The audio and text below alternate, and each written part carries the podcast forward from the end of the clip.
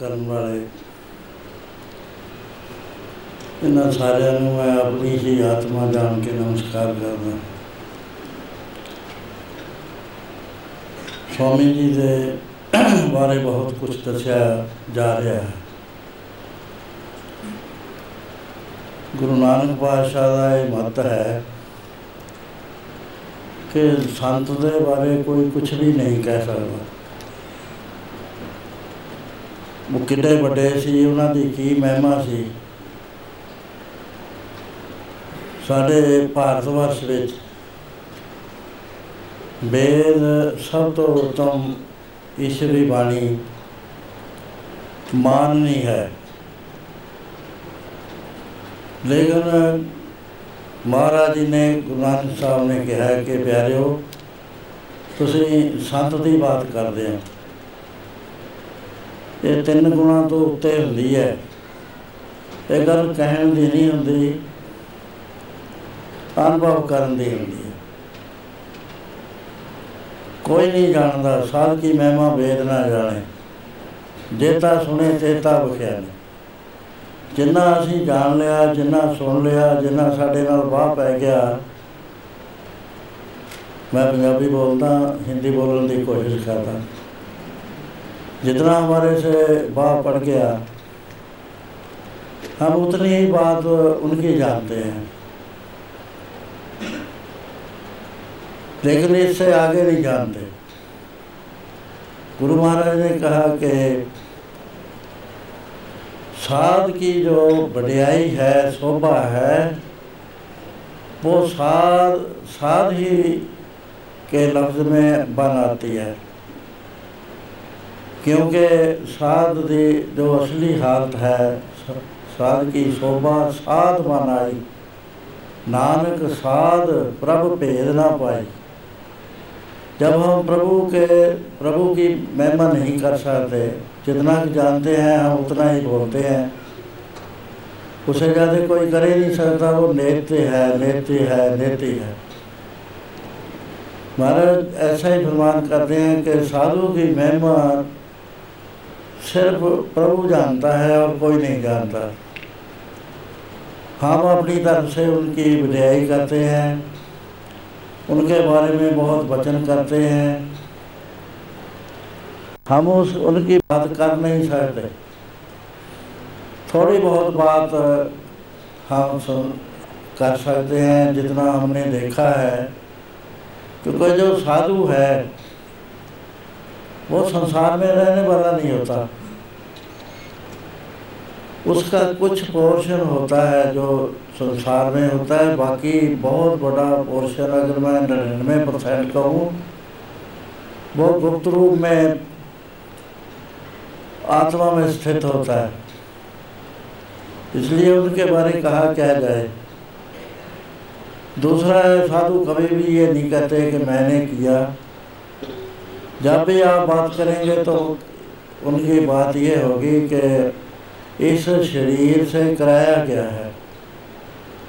जो कुछ हो रहा है, आप भी देख रहे हैं, मैं भी देख रहा हूँ। दूसरी बात यह है कि साधु जो होता है, वो कभी मरता नहीं है, ना कभी कहीं जाता है।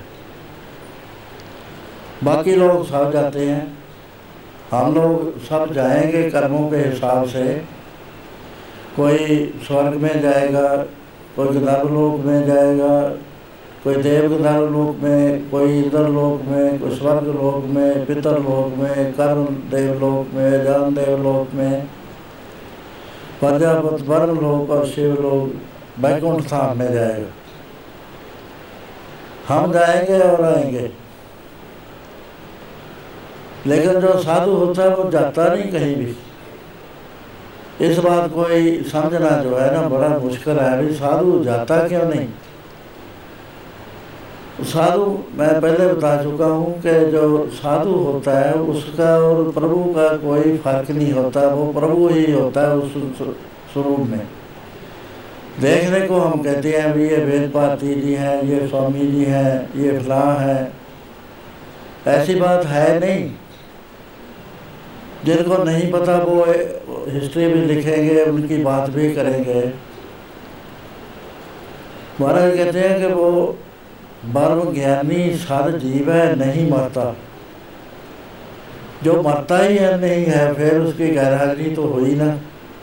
दो हिस्से होते हैं, अगर आपने स्वामी जी के दर्शन करने हैं, आप बड़े आराम से कर सकते हो। पहले उनके दर्शन बहुत छोटे थे। आज उनके जो अगर आप दर्शन करना चाहते हो, हर जो भी मैं भी हूँ, आप भी हूँ, हम दो, हमारे दो हिस्से हैं बड़े ज़बरदस्त। एक था जो आपको नज़र आ रहा है, वो पाँच तत्वों का बना हुआ, पच्चीस प्रकृतियों का बना हुआ एक बहुत ही आलीशान इंस्ट्रूमेंट है, जिसको हम बॉडी बोलते हैं।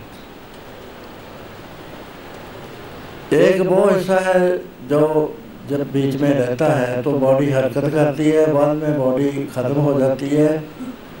लेकिन बॉडी भी कहीं नहीं जाती। उसके जो पाँचों तत्व हैं, वो पाँच तत्वों में समा जाते हैं। और जो वो आत्मस्वरूप है, वो तो आना जाना सवाल ही नहीं। ओ नशी बिनसत ना है ना को आवे, ना को जाए। गुरबुरे हमें वाल खोई। कहो नानक परमगत हुई। एक केवल एल्यूजन है इग्नोरेंस है, जिसकी वजह से हमें साधु आते जाते नज़र आते हैं। साधु किसी कर्म के वश नहीं आते, उनको भेजा जाता है। वो पारब्रह्म परमेश्वर ही उनके रूप में संसार में प्रकट होते हैं। अपनी श्रद्धा की बात है, अगर श्रद्धा पूरी हो तो बहुत बड़ा गेन होता है। अगर श्रद्धा कम है तो नहीं होती। आप में बहुत सारे स्वामी जी को अपना गुरुदेव मानते हैं। महाराज के अंदर अगर गुरुदेव मानते हो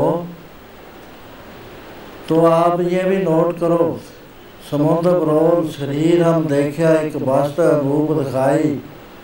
गुरु गोविंद गोविंद गुरु है, नानक भेद ना पाई। जो गुरु है, उस गोविंद में कोई फ़र्क नहीं है। स्वामी जी कहीं नहीं गए, हम सुनते हैं, अभी चले गए। उनका जो मटीरियलिस्टिक रूप था, उसका पोर्शन कुछ आप देख सकते हो, इस बिल्डिंग के बाहर खड़े हो जाओ। इस हॉस्पिटल के बाहर खड़े हो जाओ। वो पाँच दत्त का ही है, ये पाँच दत्त की बनी हुई बिल्डिंग है। काम कर रही है, कितना इसमें परोपकार हो रहा है, बच्चे पढ़ रहे हैं हॉस्पिटल में इलाज हो रहा है, वो कन्वर्ट हो जाता है। वही तत्व जो है, इसके साथ लगाव हो जाता है, वो हमें ये बिल्डिंग का प्यारी लग रही है, क्योंकि स्वामी जी का दर्श, दर्शन हो रहा है इसमें। जो दूसरा हिस्सा है, उसको समझना थोड़ा मुश्किल है, क्योंकि भावना बनती नहीं है। अगर वो देखना है तो भारती जी में देख लो उनको आपको नज़र आ जाएगा। वो गए नहीं है। वो काम होते हैं, वो चलते रहते हैं, आगे के आगे चलते रहते हैं। स्वामी जी से मेरी बहुत बातचीत हुई, वो पता नहीं उनको कैसे, मैं तो कहता नहीं। अगर मैं आप बोली, में बोलूँ, तब कोई गलतफहमी हो गई। मेरे को इतना उन्होंने मान लिया, मैंने कहा, मैं तो कुछ कहा नहीं। आप ये बात क्यों कहते हो?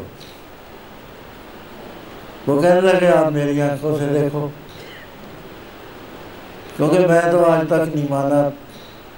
वे जो है ही नहीं, उसकी बात क्या करनी है? स्वामी जी ने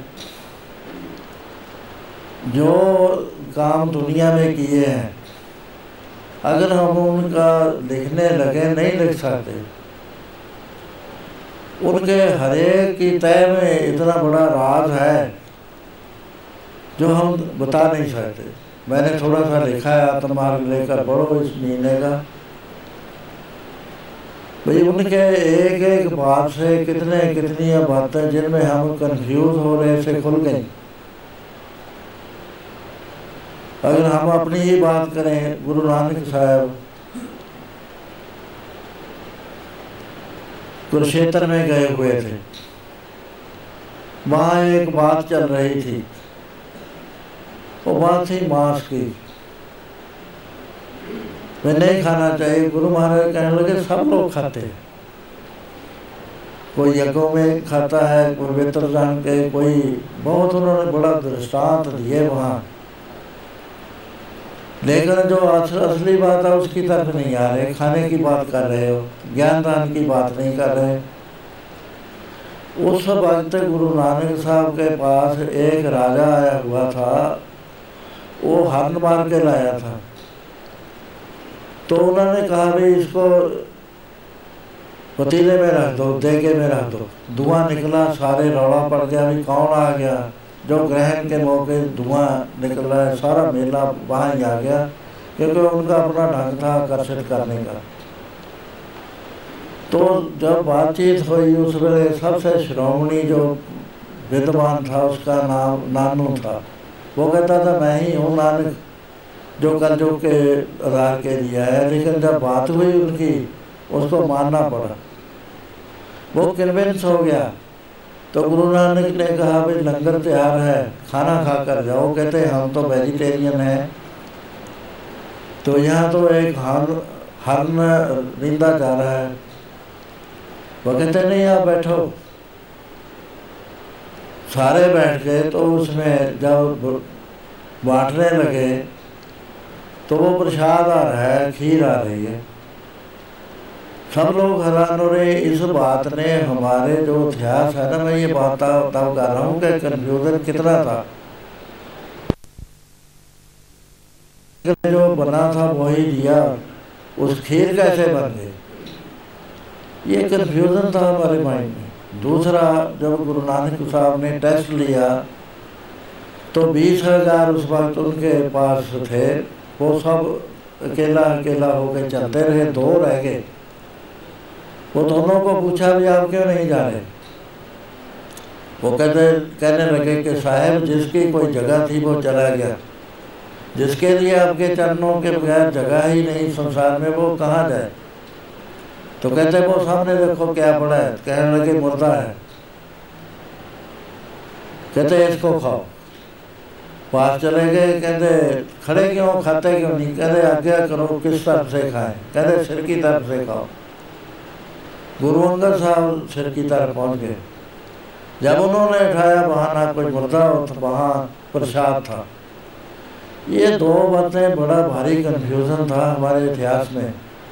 जो किसी तरह से भी हल नहीं से हो रहा। स्वामी जी ने एक अपना ज़िक्र किया है कि हम श्रीनगर के ऊपर एक साधु था उसके दर्शन के लिए गए। बहुत लंबी बात है मैं छोटी करके बताता हूँ। उन्होंने कहा भी एक पंडित था साथ कहते भाई नीचे एक मुर्दा बड़ा आ रहा है पानी में बहता आ रहा है उसका दो शेर मांस काट लो वो नया बनाने लगे स्वामी जी कहने लगे कि, संतो, हम तो वेजिटेरियन है। कहते, मैं आपको क्या खिला रहा हूँ? वेजिटेबल ही दूँगा। तो उसके बाद जब खाना तैयार हो गया, कहते स्वामी जी जब आप आ रहे थे, श्रीनगर से छः मील पीछे, उस वेले आपके मन में एक संकल्प आया था कि रसगुल्ले नहीं कभी खाए। वो आप रसगुल्ले अब खा लो। हम दोनों आपस में कहने लगे, उस ब्राह्मण को मैंने कहा, पता नहीं इसने हमें हिप्नोटाइज कर दिया। वो जब ही बहुत पड़ा कहता, मैंने हिप्नोटाइज नहीं आपको किया। कहते रसगुल्ले खिलाए। वो ब्राह्मण चला गया तो उसने गाँव में भी जाके बांटे। मैं रात को ठहर गया। मैं उनको पूछा भी ये बात हमें समझाओ अच्छी तरह से क्या है? वो कहने लगे, मैं अथर्वण वेद का स्टूडेंट हूँ। मैं डॉक्टरेट किया संस्कृत में और मैंने ये देख लिया कि बेसिक एलिमेंट्स जो हैं वो किस तरह से चेंज किए जा सकते हैं। क्योंकि संतों के बारे आम कहानियाँ हैं कि उन्होंने नज़र भर के देखा कहा ये मिट्टी का ढेला उठा लो। वो मिट्टी का ढेला उठाया तो वो सोने का था। वो कैसे उसके बेसिक एलिमेंट्स बदल गए? इन बातों पर यकीन नहीं करते थे, पढ़े लिखे। और हमारे पास एक बड़ा भारी संकट बना हुआ था। तो स्वामी जी ने रात को पूछा भी स्वामी जी, ये क्या बात है? वो कहते, मैंने अथर्वन वेद की खोज की है। उसमें वो बातें हैं जिसमें हम एलिमेंट्स बेसिक एलिमेंट्स बदला सकते हैं। तो मैं बीस साल में ये बात की प्राप्ति की है। हिंदुस्तान में सिर्फ़ हम तीन हैं अब। जिनके पास ये विद्या है। स्वामी जी को कहने लगे कि आप ये मेरे से सीख लो कहते बीस साल कौन खराब करेगा? उसका असर क्या हुआ? हमारे मन में जो था तर्क भाई वो हरण का मांस कैसे खीर बन गया वो मुर्दा कैसे कन्वर्ट हो गया प्रसाद बन गया और स्वामी जी के एक लेख से सबके वो सबके मनों में निकल गया। हाँ ये बात हो सकती उनकी छोटी छोटी बातें हैं। लेकिन उनका असर कितना पड़ रहा है उनके बारे लिखा नहीं जा सकता। सो स्वामी जी के बारे में जो मैं मेरी भावना है मेरी भावना है कि वो गए नहीं हैं। वो आप में ही है सब में। रूहानी तौर से कोई गाइडेंस लेनी है वेद भारती जी से ले लो। अगर डॉक्टर में देखना है तो डॉक्टर लोग उन, उनकी प्रेरणा से ही काम कर रहे हैं। दूसरी जितनी सोसाइटी है, उनकी प्रेरणा से काम कर रही है। एक विजिबल होता है कि इनविजिबल होता है। स्वामी जी आपके साथ हैं, ऐसे निश्चय में रहो। क्यों उन, उनसे ताल्लुक क्यों तोड़ते हो? ये कहते हो भी वो चले गए। कहाँ गए? कहीं भी नहीं गए। वो आपके बीच में है, आपको प्रेरणा दे रहे हैं। ये जो कट हुआ है ये भी उनकी ही प्रेरणा है। सो ऐसी भावना से अगर यहाँ काम चलेगा तो स्वामी जी बीच में आएँगे। अगर उनसे रिश्ता टूट गया तो मैं आ जाएगी। जहाँ माया आ जाए वहाँ हम उसको ईगो तो नहीं कहते ईगो ईगो तो एक मान होता है और किस्म का। ये हमें कहते हैं जिसका इंग्लिश में कोई वर्ड नहीं है। जब वो आती है, वो काम क्या करती है, वो तोड़ देती है। गुरु से भी तोड़ देती है, परमेश्वर से भी तोड़ देती है, वो इंडिविजुअल हो जाता है, एक से अनेकता में कन्वर्ट हो जाता है, फिर नहीं काम चलता। जब तो आप उनको हर वक्त हाजिर देखेंगे, अपने इर्द गिर्द देखेंगे, ऐसे निश्चय में आओगे तो स्वामी जी ही काम करते आपको नज़र आएँगे, दूसरा नहीं आता। जब आप कहेंगे कि मैं कर रहा हूँ, फिर स्वामी जी नहीं आएँगे। फिर आप ही करेंगे। उसमें क्या होगा? उसमें वो हमें आने से अलहदगी आ जाती है। अलहदगी आने से आपस में कंपटीशन चल पड़ता है। एक दूसरे से कोई प्यार करता है, वो कहते हैं, इनका ग्रुप बन गया। दूसरा दूसरी तरह से चलेगा। क्योंकि वो होया गया, एक परछावा आ गया। एक गलत चीज़ आ गई। गुरु और शिष्य में जब ये चीज़ आ जाती है तो गुरु की जो शक्ति निरंतर प्रवाह चल रहा है शिष्य में वो टूट जाया करता है। सो स्वामी जी ने जो बहुत बड़ा उपकार किया है दुनिया पर, उनमें से जो ना भूलने वाला है, वो है कि आप जब रतवाड़ा साहब आए तो मेरे से बातचीत हुई, वो लेक्चर दे रहे थे, ये कहते हैं मल्होत्रा साहब के दो लाख सुन रहे थे, क्योंकि एक हज़ार फुट लंबा साढ़े तीन सौ फुट चौड़ा पंडाल था। सात लगता ही तीन सौ फुट लंबा, डेढ़ सौ, एक सौ अस्सी फुट चौड़ा लंगर का पंडाल था। उसके बाद बहुत सारी जगह थी। दो मील का रास्ता भरा हुआ था। दो मील तक लाउड स्पीकर लगे हुए थे, ताकि एक अक्षर भी ऐसा ना रह जाए, कोई आदमी सुन ना सके। पिन साइलेंस थी इतनी होते हुए। तो स्वामी जी बोल रहे थे। उनका कितना प्यार था संगतों में, वो मैं बता नहीं सकता। जब मेरे साथ वो बोलने के बाद चले तो पूरा एक लाख आदमी उठ के खड़ा हो गया उनके दर्शनों के लिए। स्टेज वाले कहते ही रह गए बिना ही ऐसे नहीं, बैठे रहो बैठे रहो बिना बैठे सब उनके दर्शन करें। एक तरह से वहाँ जितनी भी संगत आती है, वो ऐसे ही पूछते हैं, इस बाबा वेद भारती जी ना आए, स्वामी जी ना आए तो बहुत ऐसे निराशा आई। भाई स्वामी जी नहीं आए, उन्होंने तो आना ना था वेद भारती जी ने आना आना था। उनकी प्रेजेंस मानी गई और दूसरी बात ये जो बड़ा ये होया कि संप्रदाय अलहदा अलहदा होती हैं अलहदा अलहदा उनकी थिंकिंग होती है। वो एक दूसरे से मिलते नहीं। उनका मेरे पास आना, लाखों आदमियों को, स्रोतों को अपने वचन सुनाने, उसे हुआ कि जो दीवार थी वो टूट गई। ऋषि ऋषिकेश और तबाड़ा साहब दो नहीं रहे, एक बन गए। इनका कितना प्यार हमारे आया मन में। तीन तीन साल से ऊपर हो गया। आत्म मार्ग मैगजीन चल रहा है। लेकिन उसमें हर इशू में स्वामी जी की बात चल रही एक आगे, दो आगे, वेद पाती जी की बात चल रही है। और उनको इतना ध्यान से पढ़ा जा रहा है, चिट्ठियाँ आ रही हैं कि हमें एड्रेस दो अमेरिका से ही आई मेरे पास भी वेद पाती जी कहाँ मिल सकते हैं मिलना चाहते हैं। वो असर हो रहा है दो संप्रदाय में इकट्ठी हो गई और हमारे लोगों में कितना प्यार है। आज मैं अगर कह देता, कम अज कम चार पाँच हज़ार श्रोता यहाँ आ जाना। जगह है नहीं थी, मैंने कहा, नहीं रोक लो अकेले जाएँगे हम।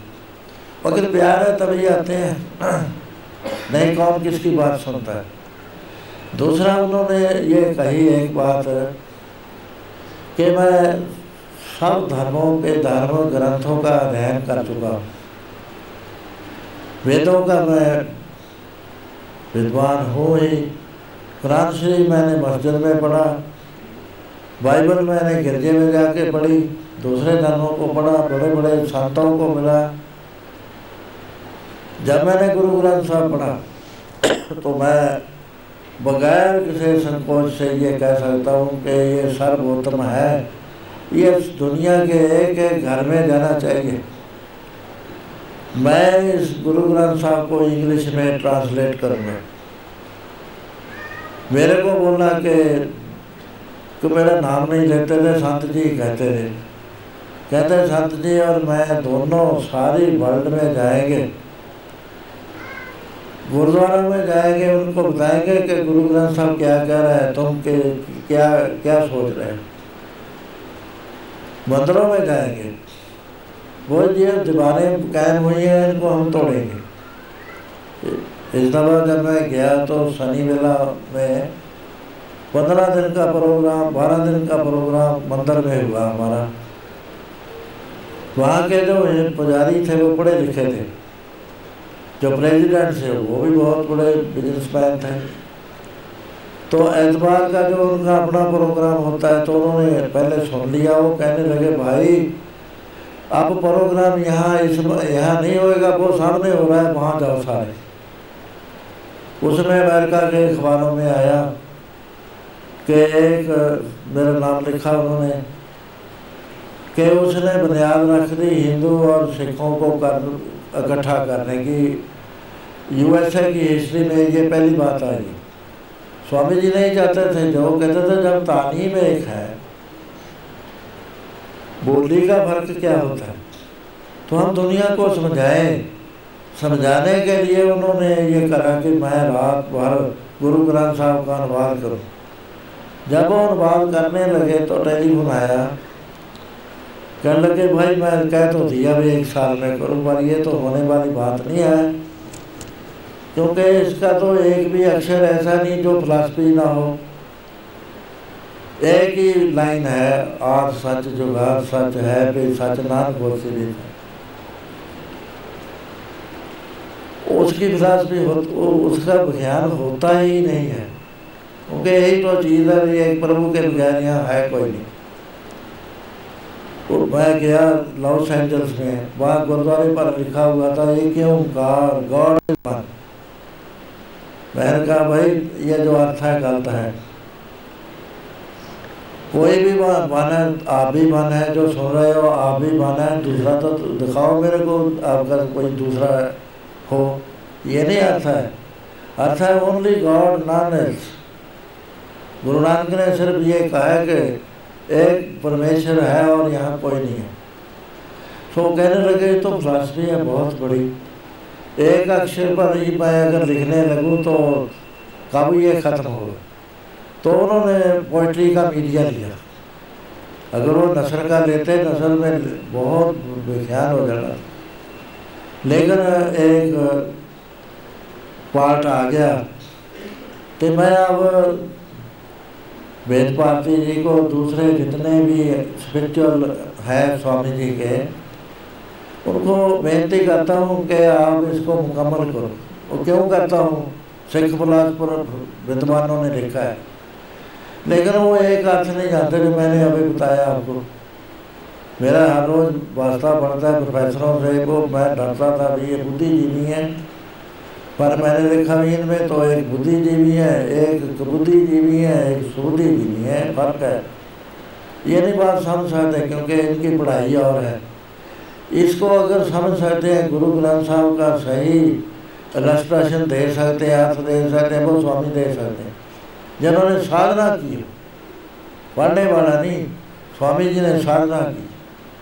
कितनी देर हिमालय में रहे आपने, अभी अभी वो फ़िल्म देखी है।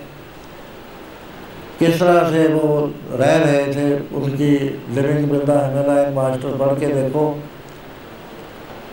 उसे पता चलता है, वो अनुभव जब तक खुलता नहीं है, नहीं अर्थाते वो मैं कहता था, स्वामी जी अकेले हैं इस इस जगह, जो सही अर्थ कर सकते हैं गुरु ग्रंथ साहब के। दूसरों को नहीं आते, क्योंकि उनका अनुभव नहीं है।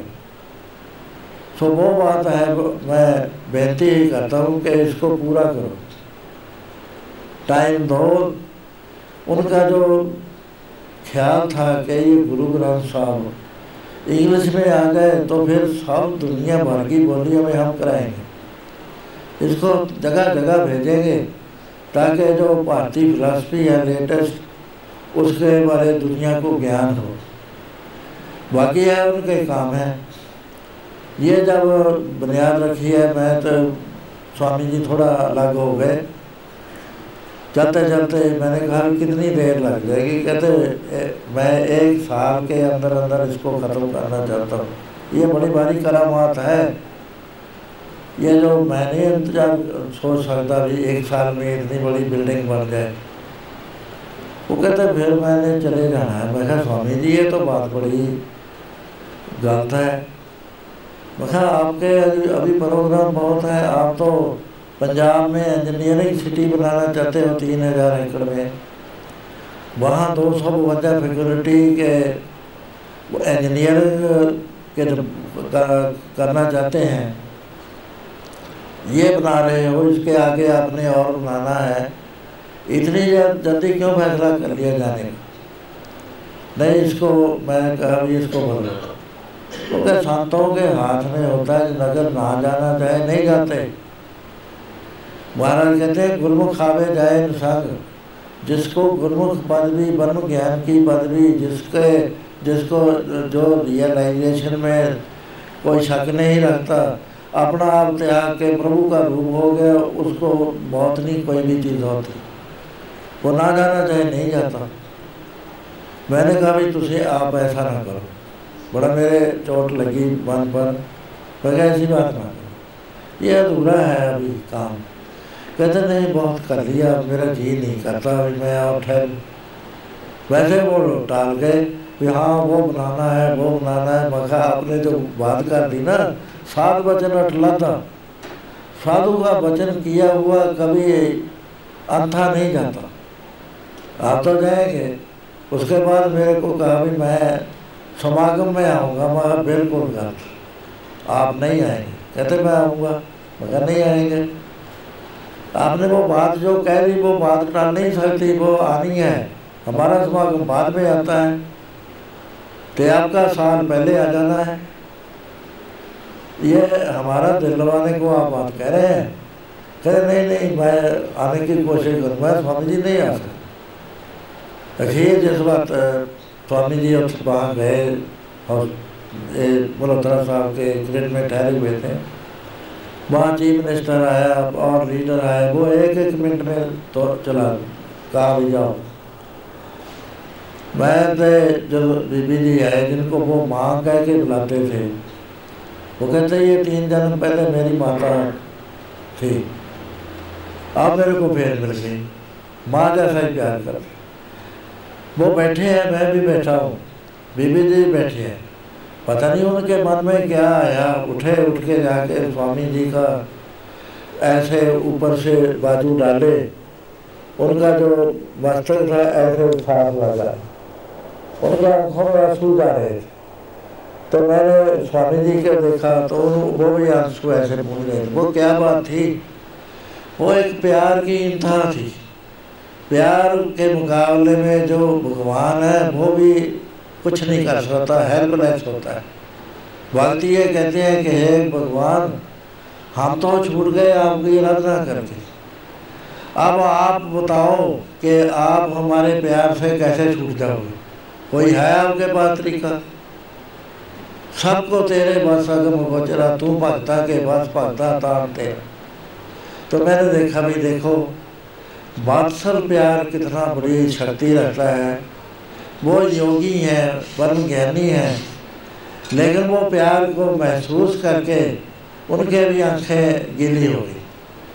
सो इस तरह से स्वामी जी के बारे में मैं बहुत सारी बातें तो कहनी नहीं, क्योंकि मैंने भी जाना बहुत दूर। वो तो उनके प्यार से, इनके प्यार से डॉक्टर साहब जाते हैं, आप सारे प्यार करते हो। तो यहाँ मैं आपके दर्शन के लिए आया हूँ। तो एक दो बातें मैं कहता हूँ कि जो काम यहाँ करने वाली कमेटी है, मेरा विश्वास है भी उसमें सब डेडिकेटेड पर्सन है जो उनको प्यार करते थे ये कभी भी मन में ना लो कि वो स्वामी जी चलेगी उनको देखो कि हमारे साथ है। हमारे अंदर जो प्रेरणा उठ रही है, वो उठा रहे हैं। जो दूसरे हैं, साधु हैं। वो उस मंजिल को प्राप्त करो, जिस मंजिल पर वो गए हुए थे, पहुँचे हुए थे, दूसरों को चढ़ाओ। जिम्मेवारी संभालो। वेद भारती जी के सिर पर बहुत बड़ी रूहानी गाइडेंस की जिम्मेवारी है। अपने शरीर को मज़बूत करें।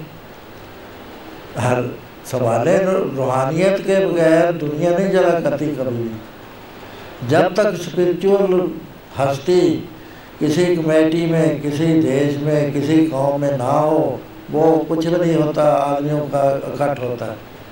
सो यहाँ डेडिकेटेड पर्सन है। कितने प्यार से डॉक्टर वहाँ बारह हज़ार के करीब मरीज़ वहाँ देख लेते हैं तीन चार दिन में। थकते नहीं है, अगते नहीं है, किसी खर्चे से नहीं डरते।